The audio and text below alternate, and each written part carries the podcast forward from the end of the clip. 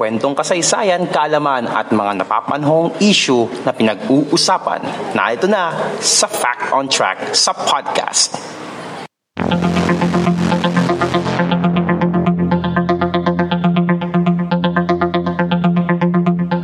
Fact on Track sa podcast.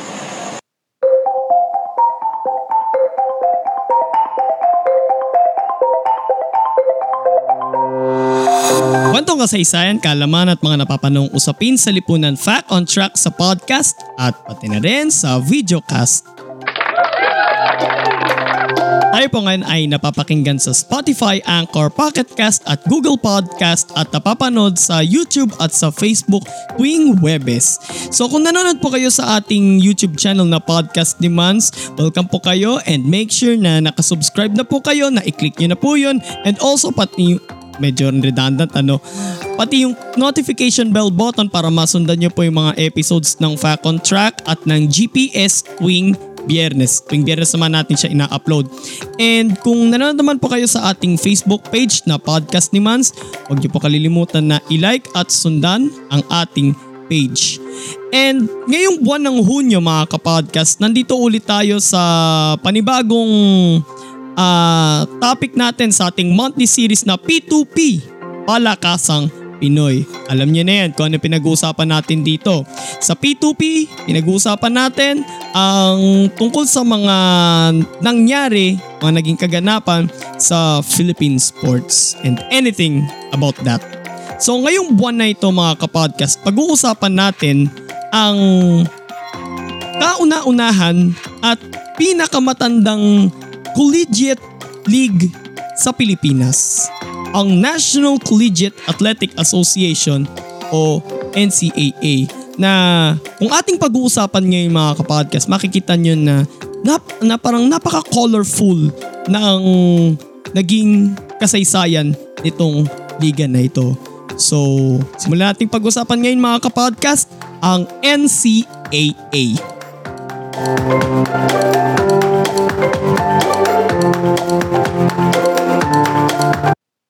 Mga impormasyon na dapat mong malaman ating pag-usapan dito sa Facts on Track sa podcast.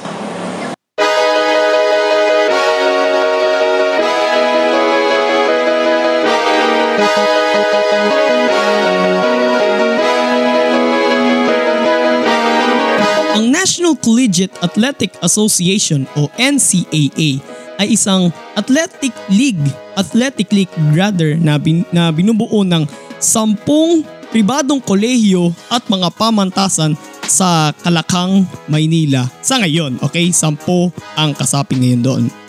Itinatag ito noong 1924 sa pangungunan ng profesor sa PE sa University of the Philippines na si Dr. Regino Ilanan.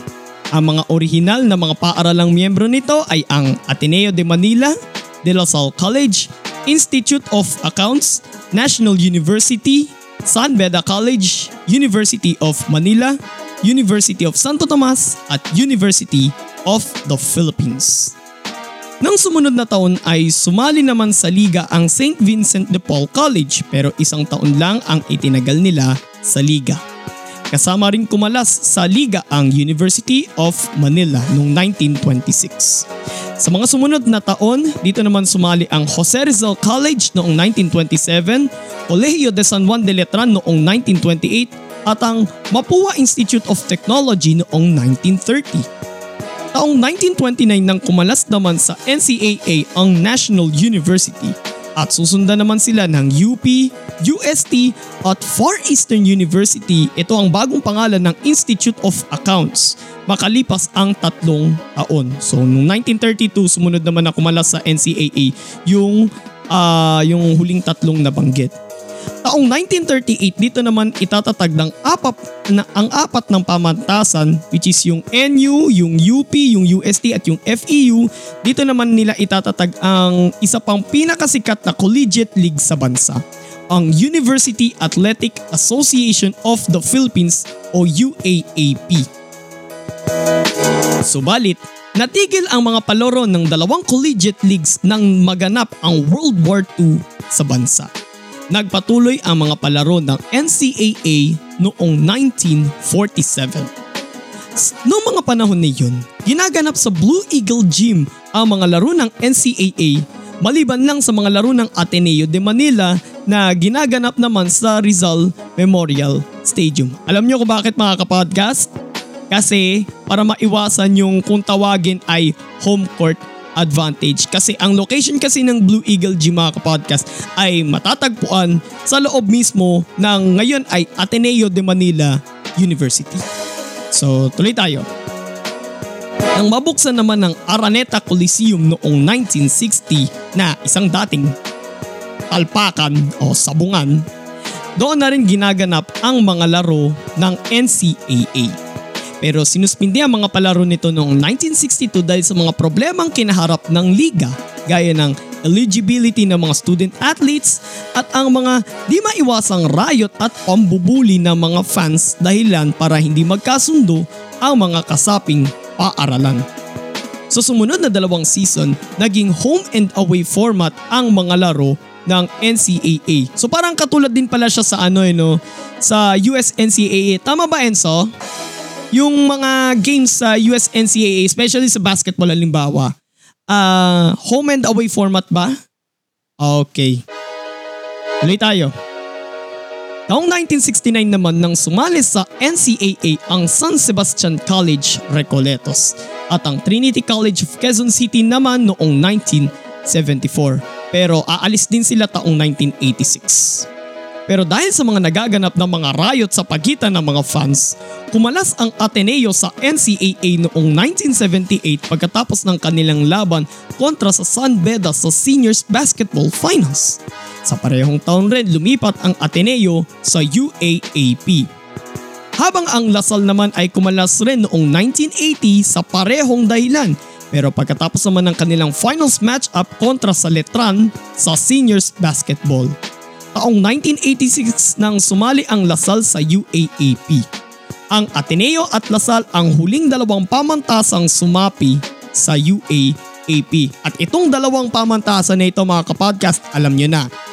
Ito rin ang gagawa ng kanilang kasaysayan doon sa UAAP sa pamamagitan ng kanilang rivalry. Kaya papansin mo, di ba? Halimbawa sa sa men's basketball na lang halimbawa sa venue, let's say kunwari sa Araneta Coliseum, punuan talaga. Puno ng mga fans ng mga Ateneo na yung iba doon ay may mga alumni pati dun sa Lasal. Talagang sa lahat ng mga laro sa UAAP, UAAP pinag-uusapan natin dito ah. Pero pinaka-topic natin NCAA. Sa UAAP, um, tawag dito, napakainit na labanan talaga ang Ateneo versus Lasal. Pero nung panahon na nandun sila sa NCAA ay hindi ganon katunog ang kanilang rivalry. Okay? So tuloy tayo. Taong 1984 nang sumali naman sa NCAA ang nooy Perpetual Health College of Rizal na ngayon ay University of Perpetual Health System Dalta. Okay? Sa mga curious, ano yung Dalta? Ano yung ibig sabihin ng Dalta dun sa pangalan ng school? Ito ang pangalan ng conjugal founders ng paaralan na ito. Ang ibig sabihin nito ay DC Antonio Laperal Tamayo. Okay? Na kung saan ang nagtatag dito ay mag-asawa. Ano yan? Hindi, hindi. Enzo, ang ibig sabihin talaga ng Dalta ay yun nga mula sa mga pangalan ng conjugal founders. Sina Daisy at Antonio Laperal Tamayo. Okay, oh, na mind blown si Enzo. Oh. So, tuloy tayo. 1996 naman nang sumali sa NCAA ang Philippine Christian University and two years later ang De La Salle College of St. Benilde ito yung parang sister school ng De La Salle University. Magkatapat lang sila sa Taft Avenue. Parang tawid ka lang dun sa kalye na yun. Ayun, nandun ka na sa isa. Sa pag-alis ng PCU sa NCAA noong 2009, tatlong paaralan naman ang sumali sa taong iyon. Pero parang as guest team pa nung una itong mga to eh. Ang Angeles University Foundation, Arellano University at Emilio Aguinaldo College. Samantala, naging guest team muna ang Lyceum of the Philippines University sa Liga noong 2011 hanggang sa mapermanente ang kanilang membership noong 2015 kasama ang EAC. Habang ang Arellano naman ay naging regular member na sa Liga mula noong 2013.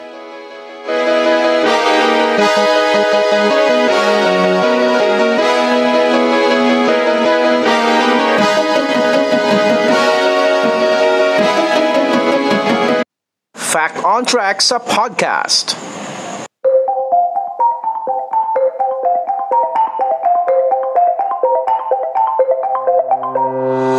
So gaya ng nasabi ko kanina, ang NCAA ay binubuo ng sampung colleges and universities sa Metro Manila. So uulitin ko kung ano yung mga kasali ngayon dito. So ito yung mga kasaling paaralan doon sa NCAA. Number 1, Arellano University. Tatagpuan ito sa may bandang Legarda yata I guess.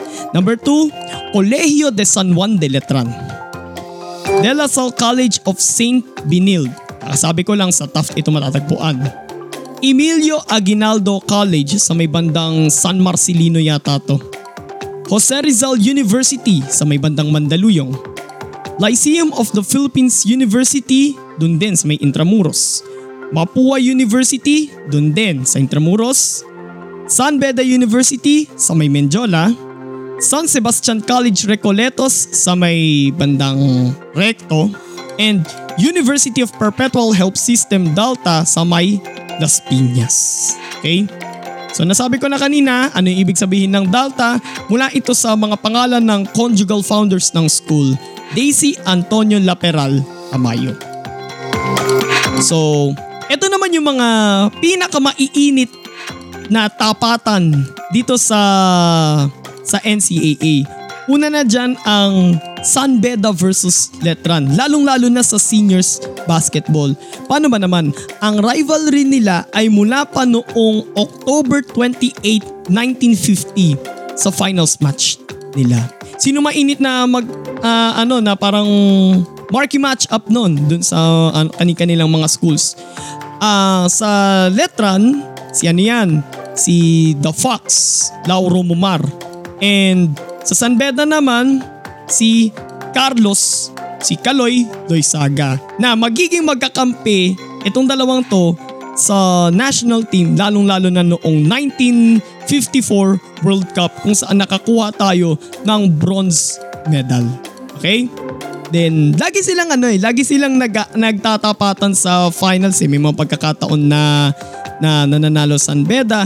Pero In the past 5 seasons, from season 91 to season 95, dalawang beses nang tinalo ng Letran ang San Beda.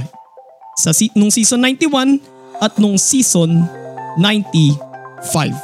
Season 91 na na parang naputol yata nila yung uh, yung 5 pit noon ng San Beda and then season 95 nung 2019 bago magka-pandemya last year ay dito naman ano, dito naman nila naputol yung 3 pit naman ng ng San Beda. Isa pang mainit na tapatan nun sa NCAA ay ang Benilde versus San Sebastian. Ito ay nangyari noong 2000 at noong 2002 sa seniors basketball din to. Finals sila magkat sila ang tapatan noon. Sa binild nung 2000, ang mga notable na players doon ay si Sunday Salvacion at si John Dan Salvador. So saan sila ang nana, nag-champion doon against the Golden Stags, yun yung moniker ng ano ng San Sebastian. Oh, by the way, banggitin ko lang muna ulit yung kani-kanilang monikers ano. Arellano ang kanilang moniker ay Chiefs. Letran, Knights. St. Benilde, Blazers. Emilio Aguinaldo College Generals. JRU Heavy Bombers. Tapos Lyceum Pirates, Mapua Cardinals, San Beda Red Lions, San Sebastian Golden Stags at Perpetual Help Altas. Yun yung kani-kanilang mga teams. So balik tayo dito. Benil versus San Sebastian. 2000, uh, nagharap sila sa Seniors Basketball Finals kung saan doon nakamit ng Benil ang kanilang unang title.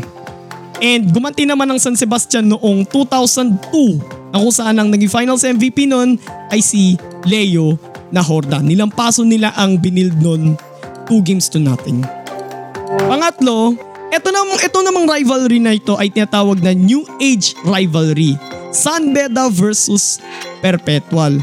Para kasi nung binabasa ko maigi tungkol dito sa rivalry na ito, although tinatalo palagi sa Final Four ang tinatalo palagi ng San Beda sa Final Four ang Perpetual, parang ang nakikita ko dito parang nagiging tinik, nagiging malaking balakid ang Perpetual sa kanilang road papunta sa championship. Although nalulusotan din naman yun. Pinaka naalala ko dun is yung season 92 na kung saan umabot pa sa do or die match sa Final Four yung tapatan ng San Beda Red Lions at saka ng Perpetual Help Altas na parang ang marquee matchup nun matuturing ko nun eh. For San Beda si Baser Amer and then for Perpetual Altas Scotty Thompson. 2018 PBA Commissioners Cup Finals MVP. And sa huling season niya sa NCAA, season 91, siya ang MVP nun. Okay? At ito namang isa pang rivalry na ito, Arellano versus Perpetual. Pero hindi sa basketball. Sa volleyball at sa cheerleading. Lagi silang ano eh, lagi silang nagtatapatan, lalong-lalo na sa women's volleyball. Although, Mamaya ako sasabihin kung sino ang dominant na school doon sa volleyball. Pero sa cheer dance naman, lagi silang ano eh. Lagi silang nagpapalitan doon kung sinong ano, ano eh, kung sino yung mananalo doon eh. Pero, ming, no, pero namang huli ay ang nag-champion noon ay uh, Arellano. Then second place noon ang Perpetual. Pero kung sa basketball naman ang usapan, Nakikita ko dito Gio Halalon ng Arellano versus Scotty Thompson na naman ng Perpetual na umabot pa sa PBA at sa Manila Classico pa. Di ba? Gio Halalon sa Magnolia, Pure Foods yan. And Scotty Thompson, yun nga, sa Barangay Ginebra. So sunod naman, naman, sunod naman natin na pag-usapan kung sino nga ba yung may pinakamaraming titles overall na to ah, men's, women's, juniors, sa bawat sport. Okay? Sa badminton, Saint Benilde. Pitong titles. Sa basketball, San Beda, 45. Magkakahalo na to ah. Seniors, uh, men's, women's, junior team. Cheerleading perpetual, siyam na titulo. Sa chess, San Sebastian, 23 titles overall. Football, San Beda, 40, 40 titles. Lawn tennis, San Beda pa rin, 38 titles. Soft tennis, San Beda rin, 5. Softball na hanggang 1986 ginanap, Mapua, 13 titles. Swimming, Mapua rin, 62. Table tennis, Letran, 29. Taekwondo, San Beda, 14. Track and field, Mapua, 38. And sa volleyball, San Sebastian, 47 titles. Okay? Pero it's just mainit, yun nga sabi ko nga kanina, sa women's volleyball, mainit rin ang tapatan ng Arellano at Perpetual. Okay? Pero overall champions, pinakamaraming titles ang Mapua University with 29 titles. Okay? At ang susunod na season ng NCAA, season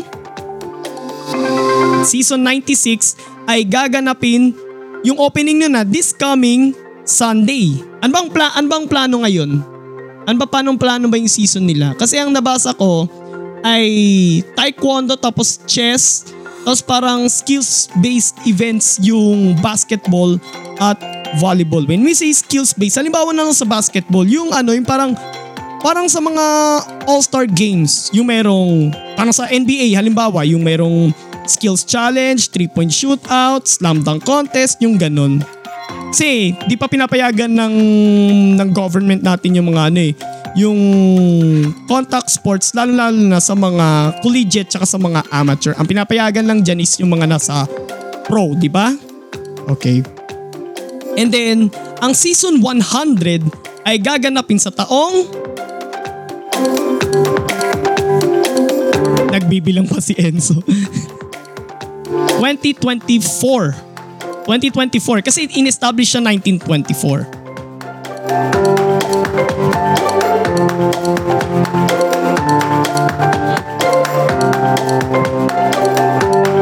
Kasi baka siguro yung ano nga sa situation nga natin dito, 'di ba?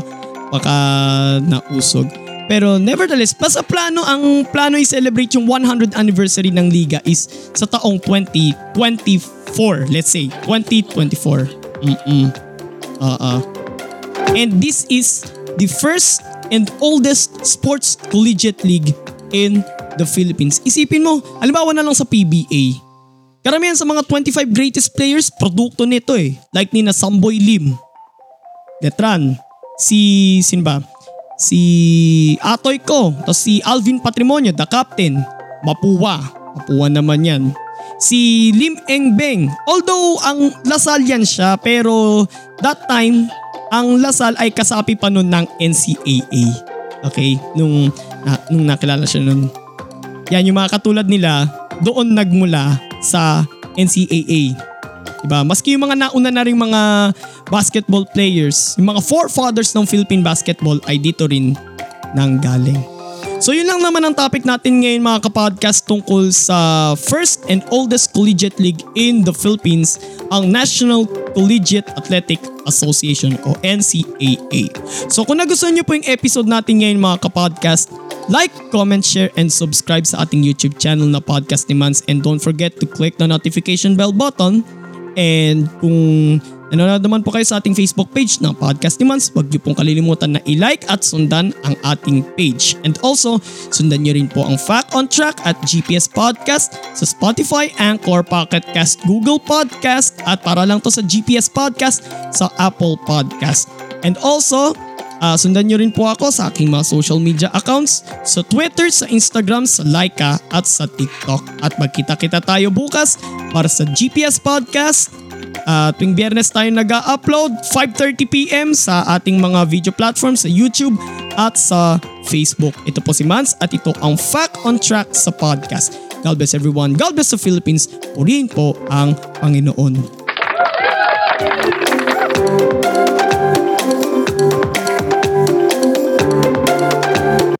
Fact on Tracks, sa podcast.